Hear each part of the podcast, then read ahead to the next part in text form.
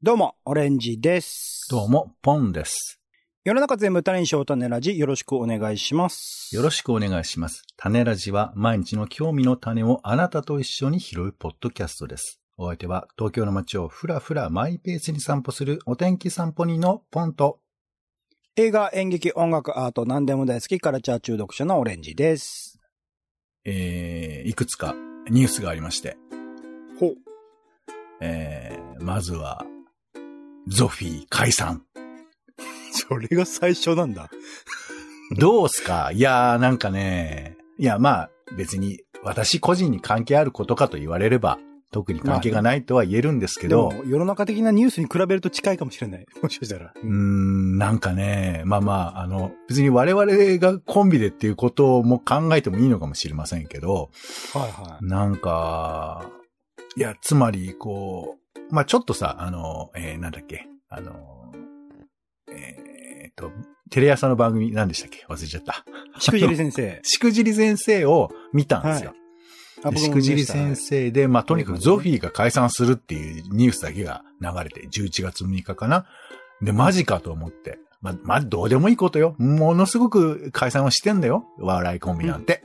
なんだけど、なんかすごい笑わせてもらった記憶もあるし、あとなんていうか、そのコント作ってた感じとかも、すごい、なんか好きだったし、腹話術も、そう、コント村もやってたしね、そう、だから、は面白かったから。だから、まあちょっとなんか、半分はそういう面白かった記憶と、やっぱそのコンビ別れっていうのの寂しさっていうのは、なんかあると思うんです。勝手なもんですよ。勝手なもんだけど。だから今、ゆずが解散したら、きっとみんな泣くじゃん。よくわかんないけど。い。僕笑いますけどね。笑うよ みたいな。え嘘ひどうんビーズが、ビーズズが解散したらちょっと衝撃じゃない？ビーズはちょっと、あーって思うけど、ゆずは笑うな絶対。ええ嫌なやつ。うんちょっとそれ、あの、好感度下がるよ。別にどうでもいいです。いや、つまり、だからそのやっぱコンビとか、まあグループでもいいんだけど、なんかその特殊だと思うんだよね。なんか。はいはいはいはい。まあ離婚は割と普通になってきてるかもしれないけど、未だにやっぱりコンビ別れってショックだと思うんだよね。なんか。うんうん、なんとなくわかりますね。うんううん。ん。で、まあそういうこともあってゾフィーじゃない？で、ゾフィーの話を聞いて、まあ内容は別にさ、まあいいんですよ。テレビ見てもらえばいい斎んだけど。藤さんがね、ひどいって話はしてましたね。そうそう、まあその芸人らしいっていうものの描き方が違うとかそういうことでしたけど、はい。なんかなんかさ、で、この前俺、さっきのネタパレをすごい見てんの。フジテレビののネタ番組。はい。僕も見ましたよ、あれ。うん。ネタパレやっててさ、で、いつもまあ前半のその、まあ、割とこう有名な人がコントとか漫才とかを3、4本やって、まあ、有その後名って言ってもあれですけどねっていう、はい。中堅以下の。お笑い好きにとってはもうよく知れた顔が出てる、まあまあまあパーティーちゃんぐらいは普通に出てるみたいな感じですけど、はいはいで、後半若手が3組ぐらいやって、で、その後に、その、まあ、その日はゾフィーもやってたんだけど、ゾフィーのなんか振り返る動画みたいなのが流れてて、なんだ、あの、パワーポレスでも。はいはい。なんか、まあ、あの、なんかエモ、エモいって言えばエモい感じというか、なんかそういう感じでして。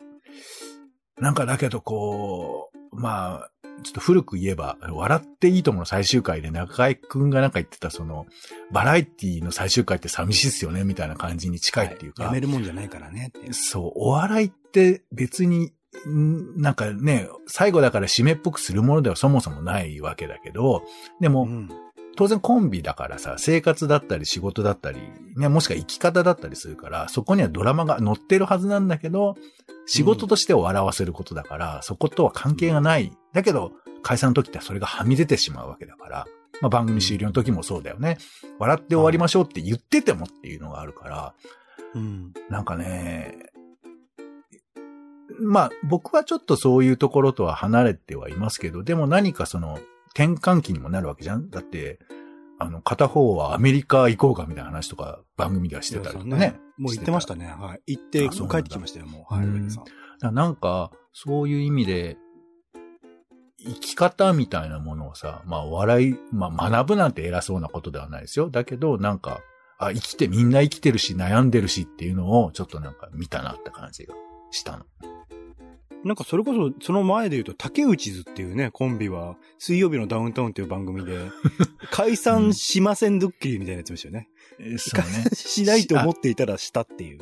そう、そう、そう。するぞっつって本当にするっていうドッキリだったんですよね。やってましたねまあ、だから、解散自体はよくあることだし、その方がいいっていう話すらもあるから、だから、単純にこの、コンビに対するロマンチズムで、それを縛るのも変な話だなと思いながら、なんでそのコンビに執着しちゃうのかな、みたいなことはちょっと思ったんだよね。自分側としても。なるほどね。まあまあ、うん見てる側としてはそう思うし、まあ逆に言うと、まあ解散する側とか離婚する側にとってはもう、それはいいやって話なのかもしれないしね。そうだ、きっと自分が経験を積めば積むほどこういうことがなんかいろいろ見えてくるのかなって。まあ、これはさすがになんかそんな感じはするよね。うん、うん、うんで、もう一個。おまあ、これもちょっと個人的な話ですけど、あの、あの、ミュージシャンのカンさんが亡くなりまして、はいはい。本当最近ですえーよね。11月12日かな。うんで、これも、まあ、これはまたちょっと全然違う、全然違うんですけど、まあ、僕は最近もカンさんのアルバムを買ったりとかしてたの。まあ、最近つったって、へちょっと前で。ですけど、えーはいはいはい出たのは11年ぐらいのやつかな。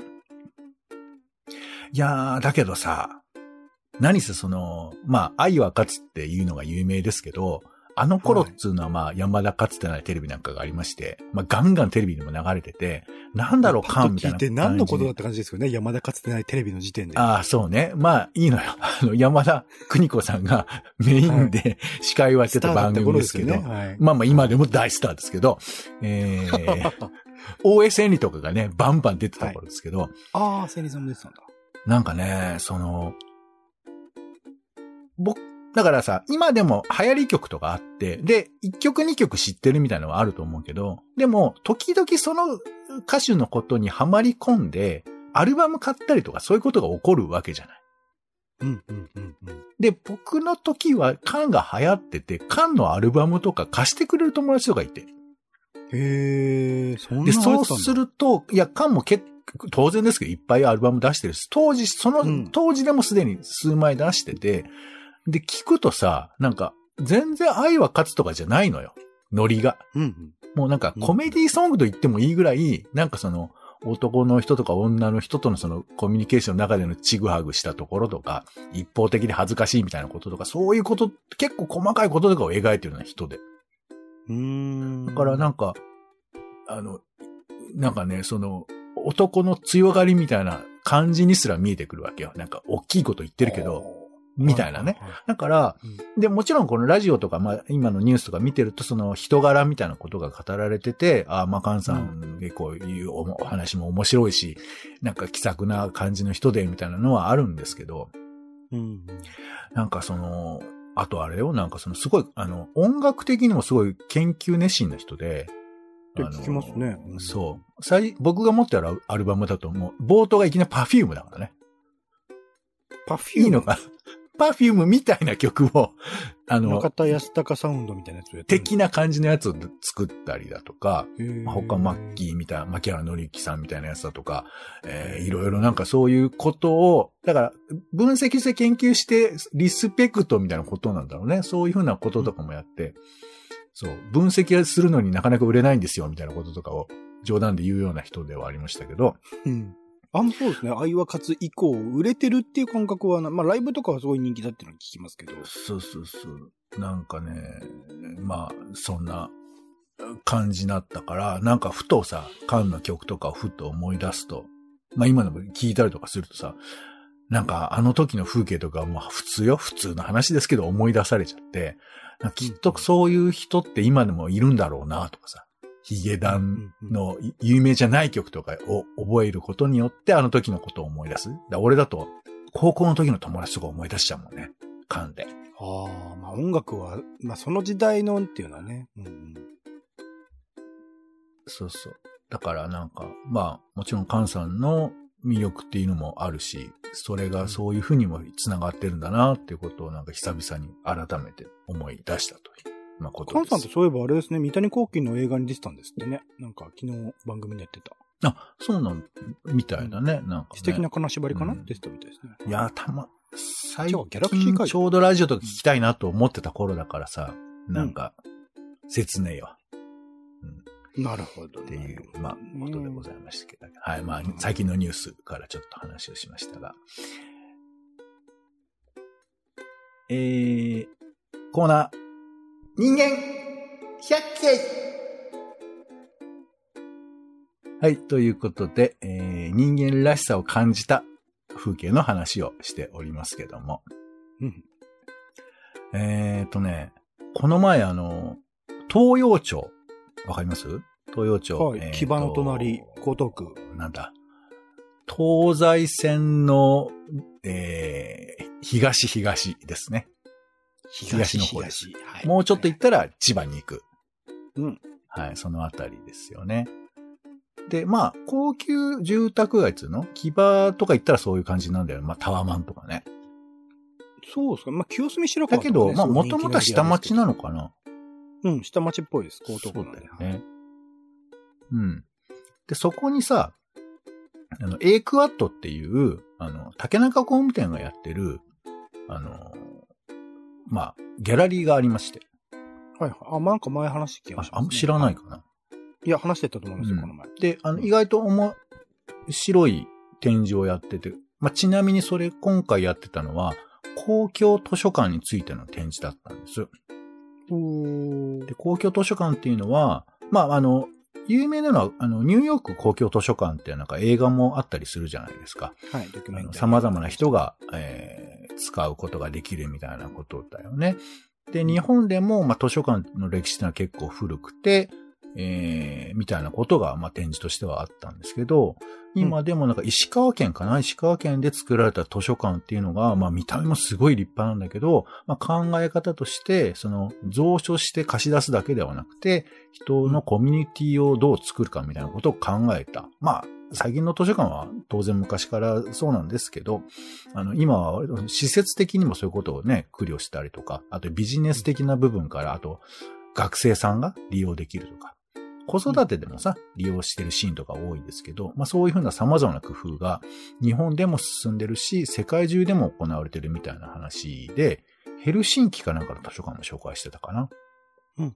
まあ、竹中工務店とかその建築的なものとしての魅力っていうのも、えー伝えつつ、そのサービスとかソフト的な、哲学的なところでの図書館っていう意味を考えようみたいな展示で面白かったんですけど、うん、うん。うん。あの、もうそれ終わっちゃってるんで、あの、まあ、次の展示をということですけど。あら。で、その東洋町でね、飯食おうと思ってさ。うん、うん。で、飯食おうと思うんだけど、なんかあんま知識がないから、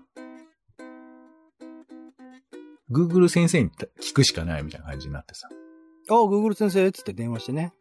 そう。本当はオレンジ先生に電話したいところなんですけど、電話出ないっていうか、電話番号知らないんで、俺。ツー、ツー、ツーって僕は口で言いますよ、全部。ツーだ、出てくれんだ。ツー出てくれるならいいけどツーって。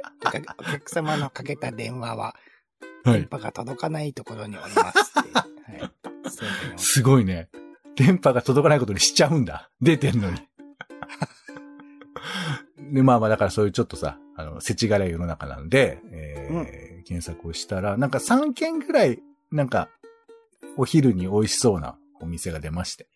あら。で、歩いて10分ぐらいかかるとか出てたんだけど、まあちょっと行ってみようかなと思って行ったんだけど、なんかよくよく見たら、えっ、と、今はお休み中ですみたいなのが出てるわけ。はいはい。臨時休業中とかね、ありますよ。表示。でも最近さ、Google どこまで信じていいのか問題ってあるじゃないですか。ああ、先生と言っているけれども。いや、本当だから。死はね、疑うべきですからね、常に。はい。いや、これでもすごく難しいよ。ちょっとこれ話余談ですけど、なんか、Google の評価で、あの、美容院とかお医者さんなんか潰れちゃうらしいんだよね。ああ、はいはいはいはい。聞いたことあります。ちょっと、その、もう、行ったら、受付の人の対応がひどすぎて、こんな病院があるのかとびっくりしましたみたいなことがさ、書かれたりとかすると、みんな信用しちゃうじゃん。まあ、比較対象できないですからね。何個も病院とか行けてないですからね、美容院とかね。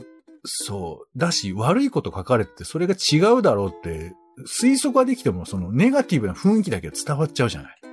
うんうんうんうん。なんでそんなこと誰が書いてわざわざ書くって何かあんのかなとかって勝手に思っちゃったりするから、思っちゃう思っちゃう。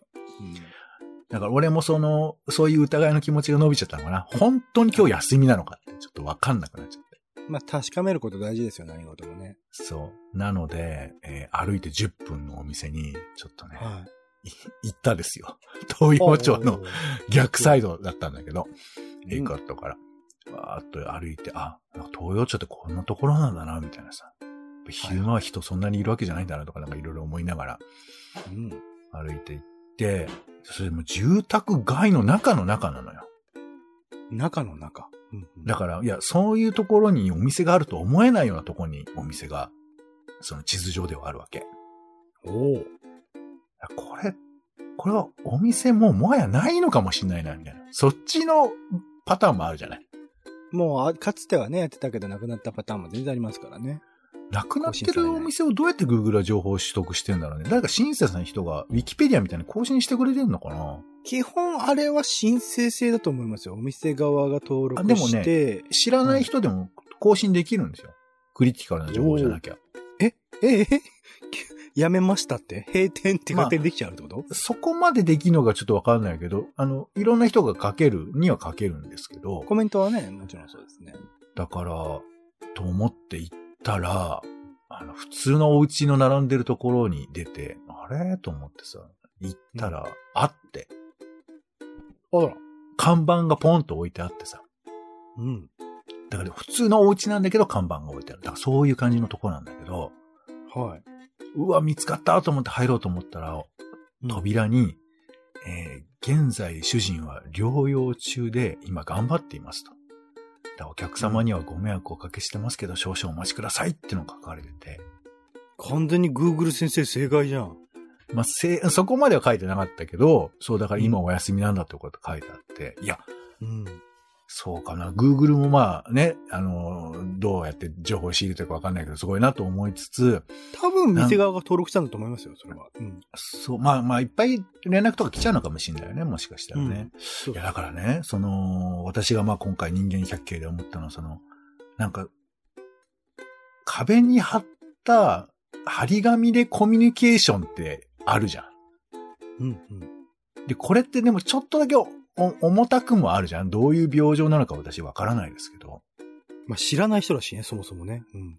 まあまあ、もちろん、でもまあ、基本お客さんはそこまで知らないわけじゃない？まあ、常連さんだったらちょっと違うのかもしれないけど。だからなんかその、そういうさ、なんか、壁に貼ってある文字だけなんだけど、きっと、ご主人と、まあ、奥様なのか、ご家族なのか、えー、わかんないけど、そういうさ、マスターがいて、その人たちを支えてる人がいて、みたいなのが、ちょっと風景としてさ、なんかさっとうん思い浮かんじゃったから、うん。なんか大変だけど頑張ってって勝手な気持ちを持っちゃったのよね。なんか見て。っうん。うん。うん。うん。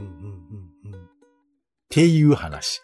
ごめんごめんごめんごめん。えっと、えっと、人間百景、あれ？その壁に貼ってある、張り紙？そう、張り紙を見て人間を見るってことよ。もうもはや。はあ、そこまでいける。前前回も人間出てこなかったですけど、あの、いガードレールにカバンが置いてあるっていうのはありましたけど、でもなんかその人間見えない？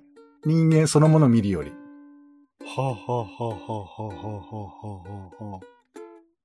なんか最近ちょっと気になってるんですよね。お店の前に貼ってる壁、あの、張り紙って、その人柄を映して出すなんてる感じしますしね。なんとなくね。うん。なんか伝えなきゃいけないみたいなのあるのかもしれないよね。なんかそれこそコロナ禍で、なんかまあ、休かえっと、休んでいると補助金が出るみたいな時期があったりとかして、うん、それでなんか食いつないでいたけど、コロナ明けてそういうのがなくなってくると難しくなって、みたいなの聞きますよね、飲食店は。そうね。いや、まあなんかね、そう、いろいろ、まあこの期間には語られないドラマもたくさんあるんだろうなと思いますけどね。うん、まあ今書き込みでみりんさんからおはようございます。電話するのが一番ですよ。えー、僕は深いといただきましたけど。ありがたい。そうね。まあ電話すればよかったっていうのは、あありましたけどね。電話できないのよ、なんかね。そこがちょっと難しいとこではあるんですで、そうですね。療養中だとすると、電話すると、向こうね、気使っちゃいますよね、まあまあやっぱりね。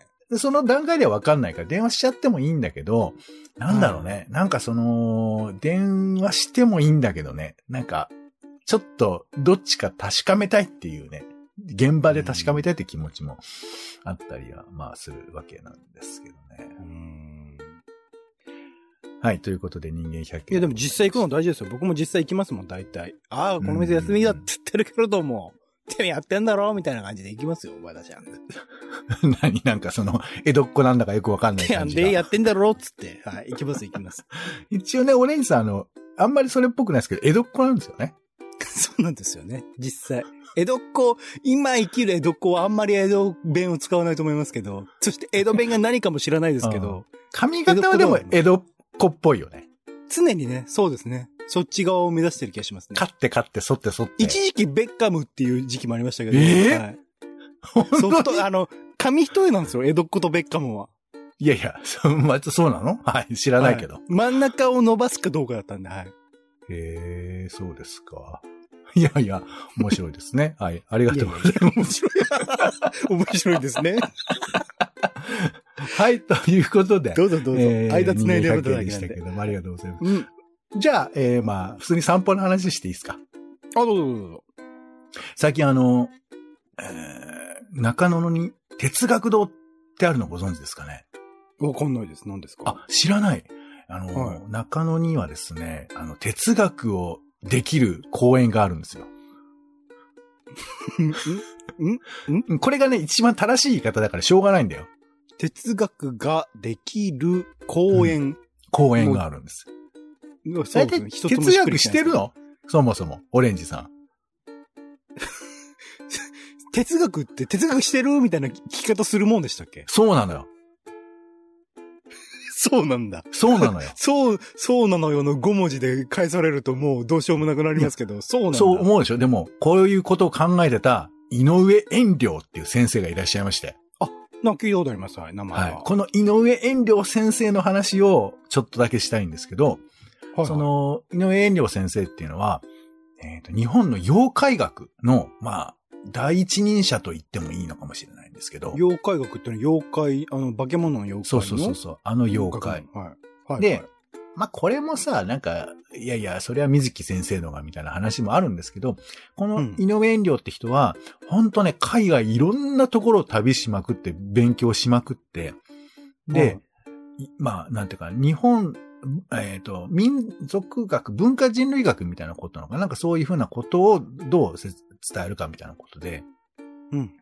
日本に一番土着的にむ、えー存在しているカルチャーは何かっていうところで、妖怪っていうのを選んだんだって。ほうほうほうほうほで、その、何か、えー何かのせいでそういう風になってるっていう、その何かを妖怪のせいにするっていうことが日本人の中には多かったんじゃないかと。う。はいはいはい。わかります。うん。そう。ほいで、その妖怪とされ、している、妖怪のせいだって言ってるのは、本当はどういうことなんだってことを分析したのね。うん、うん、うん。で、それは、えっ、と、自分の強い思いでそうなっちゃったってことと、本当に妖怪であるってことと、いくつか分類してるわけ。本当に妖怪であるからですね。うん、うん。そう、本当に妖怪があるから。だからこの人は妖怪学をやって、で、妖怪のことは本当はないんですよって切り捨てるんではなくて、妖怪ってのはある面もあると。だけどないのはないよっていうふうにちゃんと整理した人なんだよね。うーん。っていう、まあ、偉い先生なんですけど、あ、哲学の先生がごめんなさいね。文化人類学というよりは哲学です。はいそうそうそう。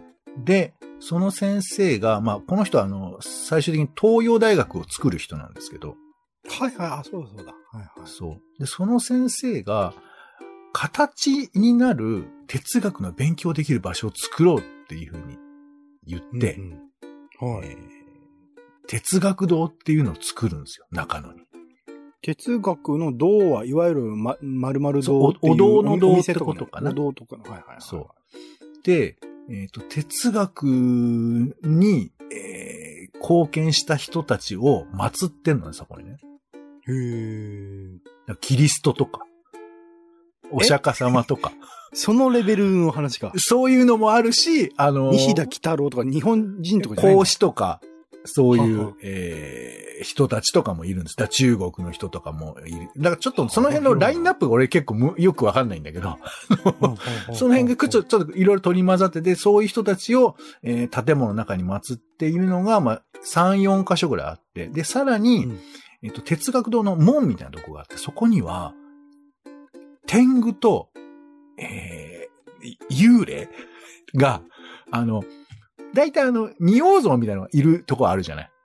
はいはい。あ、あうんとか、ね。うん。あそこの両サイドにいるところに天狗と幽霊がいるの、まず。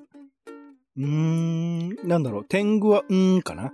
幽霊は、あーですかね。うん、あーですかね。いや、そこ、そこでダジャレ決め込んだわけじゃなくて、うんだから、えっ、と、我々が信用しているものと、そうでないもののうん。世界を区切る存在っていうことなんじゃないかなと思うんですけど。なるほど、なるほど。そこを分ける。そこがその、だから門の両側にいて、まあ、ちなみに近々その、幽霊と天狗の当時の姿を、あの、改陳するっていう機会がありまして、それをまあ私見に行ったわけなんですけど。当時っていうのは作られたことですよね。昔の天狗様と幽霊様ではなくって、作られって思うけど、もうほとんどもうその意味で言うと、天狗本物を見たみたいなもんよ。なるほど、さっきの話ですね。うん。妖怪であると。なんかわかんない。で、まあ、とにかくそういうふうな像がありながら中入っていって、で、いろいろこう探索をね、公園の中をすることによって、うんあの、哲学とは何かってことを体で学ぶことができる場所になってるのね。へで、これは、俺もまだまだ全然、あの、至せ、あの、至ってないのでよくはわからないです。あのーうんうん。それが、至ってるのがよくわからないけど、この橋を渡ることで、虚無とは何かを感じるとか、虚無？はいはいはい。まあ、みたいなこととかが書かれたりとかはしてますけど、俺にはまだちょっと掴みきれてないとこなんですけど、そういう公園があるの、結構古い公園なのよ。へえ、いいですね。そう。で、建物もすごくコンパクトなんだけど、なんかちょっと懐かしさもあって、ちょっと手作り感もありながら、中見ると、そういう、いや、ほんとね、あの、仏様が横たわってたりとかするのよ。すごいですね。で、もっと手前に行くと、それとはちょっと違うんだけど、哲学堂の敷地内ということで、えっ、と、ガンジーとか、キリストとか、えー聖徳太子とか、えっ、と、あとイスラム教、あの、ハムラビさんとか、あの、それがわっと並んで、あの、像になってますんで、そこも見どころです。怒られかねない、でも世界平和みたいな感じですね。、それはちゃんと海外の国と提携してやってるやつだから、怒られるときは二国とも怒られますから、あの、ああ、うん。なんかね、ちゃんとそういう、だから、当時の遠慮先生のことをちゃんと今にも受け継いでいると、まあ言えばそういう感じなのかな。うんだからまあ簡単に言うと変な場所。うん、変ですよ変な場所なんだけど、なんか、心を落ち着かせてみると、その違和感がとても面白いみたいな感じの場所なので、うんあの、よかったらちょっと行ってみていただきたいです。中野の行ったら哲学堂っつってね。はい。そうわかりました。あの、角っちょにはあの、てっちゃんっていうあの、ラーメン屋もありますから、うん。出川さんかな。えー哲学堂の鉄ですね。あ、なるほど。はい。あの、汚うまいみたいな感じのお店でしたけど、ね。なるほど。来たなしだはい。はい。といったことで、えー散歩の話でございました。はいよ。はい。種ラジはツイキャスでライブ配信をしているほか、Spotify や Apple Podcast などで週に2回ほど配信をしております。お好きなサービスへの登録やフォローをお願いいたします。